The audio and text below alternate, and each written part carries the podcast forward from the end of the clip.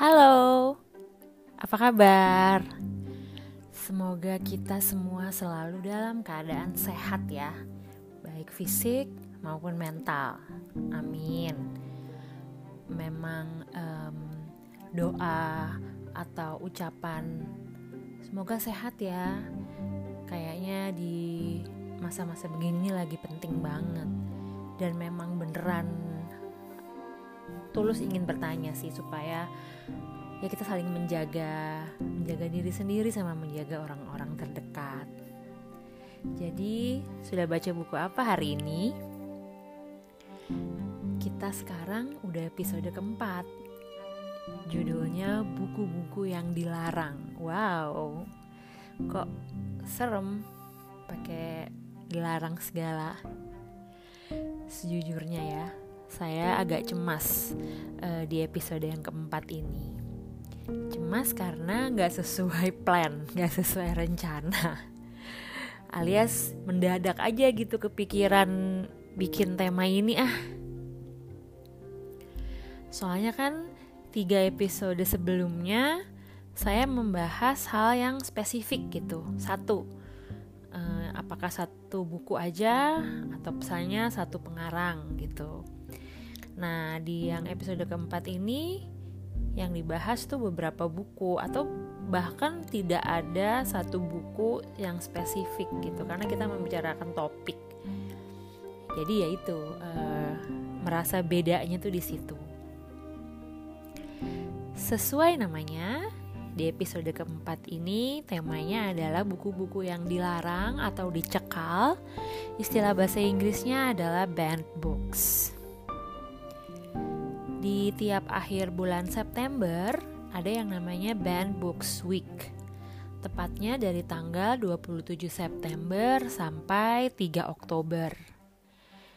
Berdasarkan informasi yang saya dapat dari laman resmi mereka yaitu bandbooksweek.org, Band Books Week ini adalah semacam kegiatan tahunan untuk memperingati kebebasan membaca, freedom to read Band Books Week pertama kali di launching tahun 1982 sebagai sebuah reaksi tanggapan uh, terhadap suatu fenomena. Fenomena apa? Tiba-tiba ada peningkatan besar-besaran atau kalau yang saya baca tuh kayak gelombang besar uh, terhadap uh, minat terhadap buku-buku yang menantang, yang challenging gitu. Dan ini ditemukan di sekolah, di perpustakaan, dan di toko-toko buku. Tiap tahun, Band Books Week ini ada temanya. Di tahun 2020, tema mereka adalah Censorship is a dead end. Find your freedom to read. Waduh, gimana? Setuju nggak dengan pernyataan itu? Hmm, gini, sejujurnya kalau saya ya, saya tuh tidak pernah kepikiran soal band books. Bukunya ini gimana ya? Oh, kalau saya baca ini gimana ya? Nanti saya kenapa-napa nggak ya? Gitu tuh nggak pernah. Uh, tapi memang tahu isu band books, tahu ada yang namanya konsep buku yang dilarang tuh uh, ya memang memang tahu sekedar tahu aja saat saya beli buku pertimbangan yang saya lakukan itu ya yang standar sih ceritanya gimana, pengarangnya siapa, latarnya di mana, ilustrasinya kayak apa. Sama kalau memang buku yang dibeli untuk tujuan tertentu kayak untuk pekerjaan, untuk riset, ya itu tergantung tujuannya apa. Nah tadi berarti kriteria apakah buku ini termasuk banned books atau enggak itu nggak pernah nggak pernah terpikir gitu. Kenapa sih buku bisa dilarang? Nah ini banyak nih penyebabnya. Pelarangan itu sendiri juga eh, nggak uh, hanya dilarang gitu aja yang sama sekali nggak boleh terbit atau misalnya di, didistribusikan secara sembunyi-sembunyi bisa juga ada yang uh, mengambil atau menghilangkan bagian tertentu dalam buku itu. Nah, ini kita balik ke penyebab buku dicekal atau dilarang? Pastinya sih karena konten bukunya atau ada informasi atau cerita dalam buku itu yang dianggap dan tanda kutip tidak baik gitu. Lalu saya cari tahu lagi dan berdasarkan laman dari Libraries and Center for Academic Technology di Butler University, ada beberapa alasan pelarangan sebuah buku. Yang pertama, buku itu memuat atau mengandung isu rasisme. Yang kedua, uh, ada pesan yang menyarankan gaya hidup yang merusak gitu disturbing. Lalu ada lagi penggunaan kata atau istilah yang digunakan dalam buku itu. Misalnya banyak umpatan swearing kata-kata kasar gitu misalnya atau istilah agama tertentu. Lalu ada juga karena buku itu mengandung konteks seksual. Kekerasan juga ada. Lalu witchcraft hal-hal yang sihir uh, ya fantasi tapi yang mungkin kalau yang saya baca sih lebih ke yang berhubungan dengan ilmu sihir gitu kayak Harry Potter gitulah Lalu ada lagi alasannya di dalam buku itu ada pandangan mengenai agama atau kepercayaan tertentu. Umumnya sih biasanya yang justru kepercayaan yang tidak begitu populer. Jadi ini buku ini uh, bukunya spesial meng-highlight kepercayaan itu gitu. Lalu ada juga penyebabnya karena bias politik. Jadi uh, fasisme, komunisme, anarkis itu sama yang konten yang age inappropriate, tidak sesuai umur. Itu sih ada berapa tadi tuh ya 1, 2, 3, 4, 5, 6, 7 9 alasan kenapa buku dilarang. Nah saya terusin kan bacanya ya. Di laman yang sama dikatakan bahwa ini saya kutip langsung ya. Many books have been banned or censored in one or more of these categories due to a misjudgment or misunderstanding about the book's contents and message. Although a book may have been banned or labeled a certain way, it is important that the reader make his or her own judgments on the book. Many books that have been banned or censored later were dropped from banned book lists and were no longer considered controversial. For this reason, Banned Books Week occurs yearly to give readers a chance to revisit past or recently banned books to encourage a fresh look into the controversies the books face. Nah, bahkan ini juga sudah jelas. Jadi sebenarnya itu karena salah interpretasi atau salah paham mengenai buku itu, mengenai pesannya, isinya. Jadi um, bahkan juga ada buku yang udah keluar dari daftar buku yang dilarang gitu. Tapi tetap ada acara tahunan tadi yang untuk apa ya ya kayak mengingat kembali, merayakan kembali, memperingati kembali eh, buku-buku uh, tadi. Sama ya jadinya bahan diskusi sih gitu. Menurut saya pilihan buku tuh sebenarnya kan masuk ke selera ya. Minat gitu atau rasa ingin tahu kita terhadap sesuatu jadi kan personal ya jatuhnya ya sama kayak selera kita sama makanan sama musik sama film gitu jadi ya kalau menurut saya cara kita menginterpretasikan buku itu sangat subjektif. Saya pribadi nggak setuju kalau ada orang atau organisasi yang mengatasnamakan tadi sembilan hal tadi untuk memutuskan bahkan melarang sesuatu tapi efeknya ke banyak orang. Gitu maksudnya kalau memang ada konten dari sebuah buku yang bertentangan dengan dirinya, ya sudah buat kamu aja tidak perlu uh, me, apa ya mengajak orang lain juga atau me, membuat orang lain juga nggak suka gitu gitu kalau menurut saya sih karena kan itu masuk ke hak juga ya hak hak asasi. Ya atau memang minat aja yang nggak ada bener salah sangat subjektif gitu. Saya suka banget baca Roald tapi saya juga tahu bahwa ada yang menganggap buku-bukunya Roald itu aneh. Ya karena kalau dibilang aneh memang aneh sih. Gitu absurd gitu karakternya tuh uh, nggak umumnya tuh banget gitu. Tapi ya udah uh, apa kita, kami nggak saling enggak ini bagus enggak oh jelek. Ya udah kalau memang nggak suka atau minatnya nggak di situ fine. Kita um, agree to disagree gitu ya. Gitu. Jadi santai aja sih nggak perlu semuanya dijadikan kontroversi gitu. Nah, pertanyaannya saya suka dapat juga sih atau mungkin berkaitan dengan pekerjaan. Lalu gimana dong kalau buat anak-anak? Gitu kan? Oke, ini kalau pendapat saya kalau buat anak-anak memang masih perlu pendampingan orang dewasa.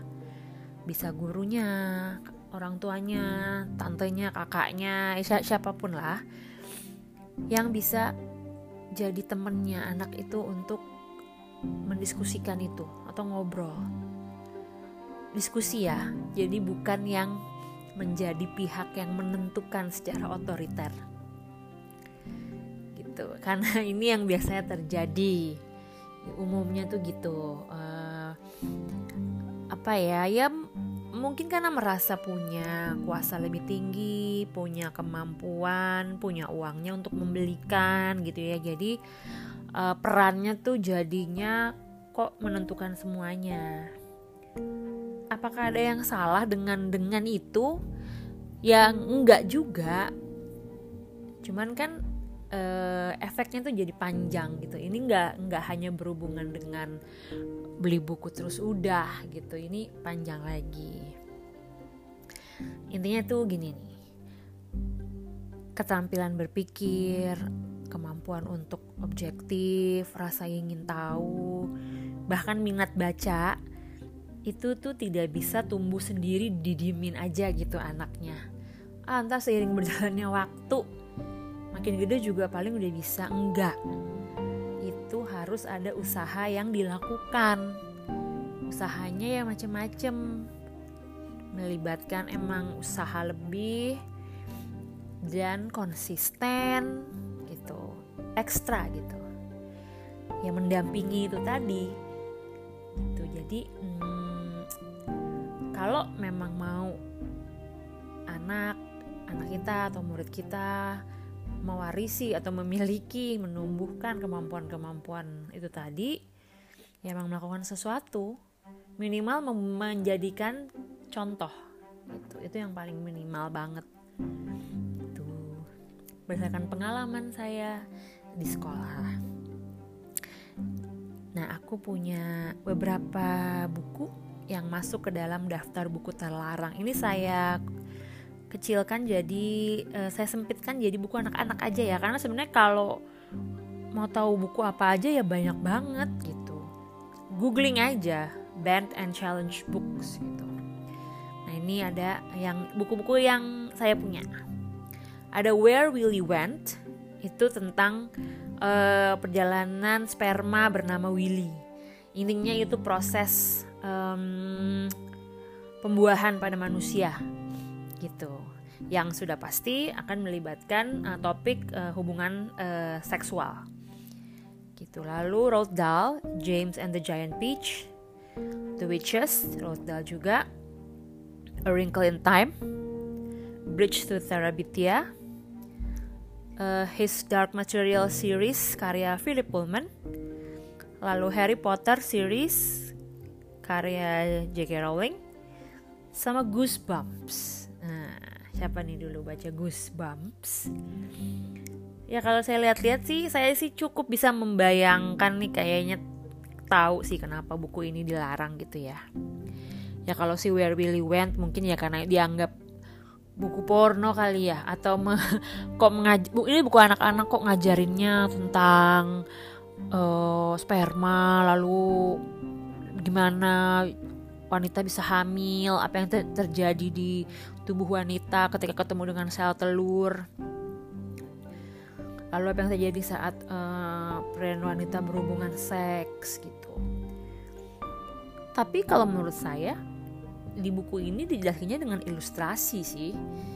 Dan memang jelas ilustrasinya tapi bukan ilustrasi yang uh, yang porno.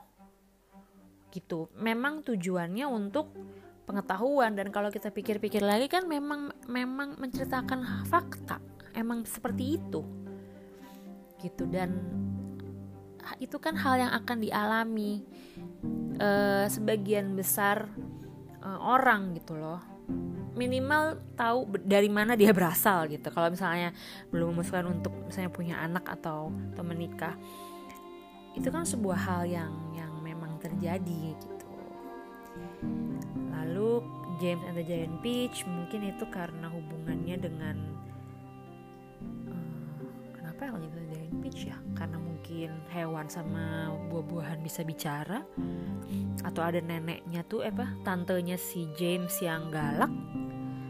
The Witches ya karena witchcraft tadi. Wrinkle in Time ya mungkin karena ceritanya aneh gitu ya. eh, nggak uh, masuk akal dan lain-lainnya gitu. Goosebumps karena mungkin serem cerita hantu gitu. Tapi kan seru ya kan kita kalau baca, cerita hantu tuh gimana gitu. Saya dulu baca Goosebumps sih seru banget. Saya tuh pernah mengajar menggunakan buku-buku yang tadi dilarang tadi The Witches, Bridge to Terabithia sama Harry Potter nomor 1 sama 2 ke murid-murid saya kelas 3 sama 4 kegiatannya waktu itu ya baca diskusi terus nonton filmnya. Saat itu sih baik saya dan murid-murid saya nggak tahu kalau buku-buku itu masuk ke dalam daftar buku terlarang. Jadi ya kami menggunakannya ya biasa-biasa aja maksudnya biasa-biasa seperti kami menggunakan buku-buku novel lainnya gitu. Terus emang kalau tahu kenapa akankah tetap dipakai iya dong malah akan saya jadikan topik diskusi tersendiri. Kenapa buku ini dilarang? Nah, pasti seru tuh. Saya bahas sama anak-anak. Kenapa sih dilarang kira-kira menurut kamu? Tuh. Lalu pertanyaan pertanyaan saya sih mungkin ya jadinya. Apa sih yang ditakutkan kalau anak baca buku yang dilarang? Lalu apakah kalau buku yang tidak dilarang itu lebih aman? Dalam tanda kutip definisi aman tuh definisi buku aman tuh kayak apa? Apakah yang tokohnya karakternya lurus gitu anak-anak anak baik-baik gak pernah bikin kesalahan gitu. Apakah itu? Atau membahas isu tentang kepedulian lingkungan perbuatan terpuji ya atau apa? Gitu. Lalu kalau misalnya nih ya udah kita pilihin buku yang aman. Kita anggap aman gitu ceritanya ya. Lalu dibaca tuh sama murid kita atau anak kita. Perlu didampingi juga nggak? Itu sih pertanyaannya. Apakah karena oh udahlah aman nih nggak ada yang perlu dikhawatirkan udah dia baca aja. Gitu nah itu juga jawabannya banyak sih gitu. Hmm, dan sangat subjektif juga jadinya. Buat saya nggak ada bukan nggak ada nggak terlalu penting gitu mana benar yang benar kayak apa yang salah kayak apa. Uh, sebenarnya kalau kayak gini nih kembali ke diri masing-masing aja karena ada hubungan juga sama value yang dianut di keluarga atau sama apa yang kita anggap penting gitu. Yang saya anggap penting belum tentu dianggap penting sama orang lain juga dan sebaliknya. Balik ke tadi ini kan kayak sangat subjektif gitu. Kan saya hubungannya sama selera juga sama cara kita. Jadi kayaknya nggak perlu me, mem, apa ya saling memaksakan pendapat masing-masing. Tapi kalau buat saya sih gini, kita perlu realistis aja. Kalau membicarakan soal buku yang dilarang, mendingan kita fokus ke mengomentari isi bukunya, menyensor bukunya, mencari tahu apa yang salah dari buku itu, atau mengupgrade cara berpikir kita sendiri. Buku itu datang dan pergi, banyak sekali buku. Kita larang satu buku, oke, dia nggak terbit, dia hilang. Nanti ada buku lain lagi, gitu. Terus gitu, buku nggak nggak terus di band terus udah nggak ada buku lagi kita mau menggunakan energi kita untuk memperjuangkan pelarangan buku atau mau menggunakan energi kita untuk berpikir. Ih serius banget nih yang top topik ini. Ya udah, eh, terima kasih sudah mendengarkan. Sampai ketemu lagi ya di episode berikutnya. Terima kasih.